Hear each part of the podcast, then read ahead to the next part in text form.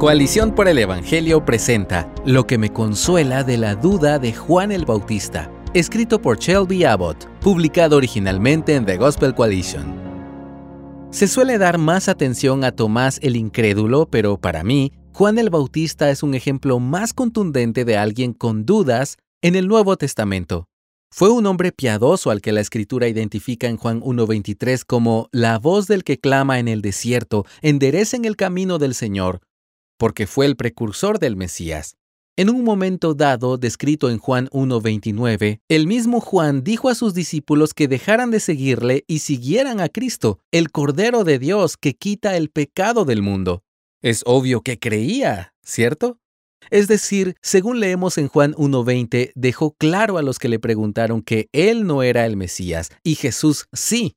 Siendo aún un bebé no nacido, Juan el Bautista saltó dentro del vientre de su madre ante la presencia de Cristo, según el relato en Lucas 1.41. Y el Evangelio de Mateo en el capítulo 3, versículos 13 al 17, testifica que Juan incluso pudo escuchar la voz de Dios Padre y ver cómo se abrían los cielos cuando el Espíritu Santo descendió sobre Jesús después de que él lo bautizara en el río Jordán. Así es, Juan oyó la voz de Dios tronando, Este es mi Hijo amado en quien me he complacido. Una prueba bastante convincente de que Jesús era, de hecho, el Mesías tan esperado. A la luz de toda esta evidencia, uno pensaría que Juan nunca habría dudado de que Jesús era quien decía ser.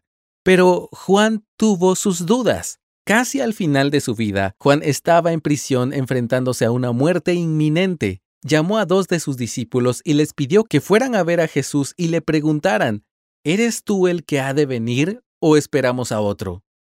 Esto lo puedes leer en Lucas 7:19.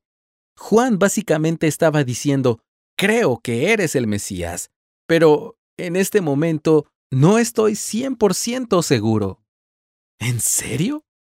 Después de todo lo que Juan había visto y testificado, Luego de llamar a Jesús el Cordero de Dios que quita el pecado del mundo, después de escuchar la voz audible del Padre identificando a Jesús como su Hijo, a pesar de todo eso, el precursor mismo del Salvador duda de que Jesús sea el verdadero Salvador. Ahora bien, estos hechos sobre Juan el Bautista podrían hacer que alguien se burlara de su falta de fe, pero siendo honesto, su duda me reconforta. ¿Por qué? Porque si él pudo dudar y admitirlo claramente, al punto que está registrado en las Sagradas Escrituras, seguramente yo también tengo la libertad de dudar y ser transparente al respecto. La duda de Juan significa que soy libre de la vergüenza de admitir la mía. Soy libre de tropezar honestamente en la fe, sabiendo que Dios es lo suficientemente grande como para encargarse de ello cuando flaqueo. No olvidemos cómo respondió Jesús a las preguntas de Juan. Fue paciente y lleno de gracia. No quedó desconcertado por la duda repentina de Juan. Respondió con calma a la pregunta y aseguró que era el Mesías. Lee Lucas 7 del 21 al 23. La duda puede ser una parte normal de la experiencia cristiana, pero no de la manera en que se podría pensar. Normal, por ejemplo, así como alguien que se queda a dormir en tu casa. A esto me refiero, podemos ver la duda como un visitante esporádico en la casa de nuestro corazón. Los invitados pueden entrar y agitar un poco las cosas en tu casa mientras duermen en tu sofá, usan tu baño y dejan los platos en el fregadero. Sin embargo, al poco tiempo deben hacer las maletas y partir. Lo mismo debería ocurrir con la duda. Tus dudas nunca deberían tener residencia permanente en tu corazón. Si un invitado acampa en tu sala declarando que su salida no tiene fecha de caducidad, sería extraño.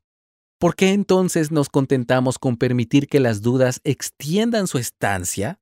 No celebremos las dudas y dejemos que merodeen por nuestros corazones, pero tampoco les temamos. Juan el Bautista tuvo la valentía de enviar a sus discípulos a plantear una pregunta punzante y llena de dudas a la segunda persona de la Trinidad.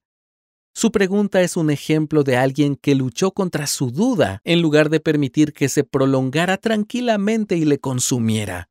La palabra de Dios nos ayuda a ver que la duda es común en el pueblo de Dios y también nos concede la gracia para caminar consistentemente con Él a través de los altibajos de nuestra fe. Gracias por escucharnos. Si deseas más recursos como este, visita coaliciónporelevangelio.org.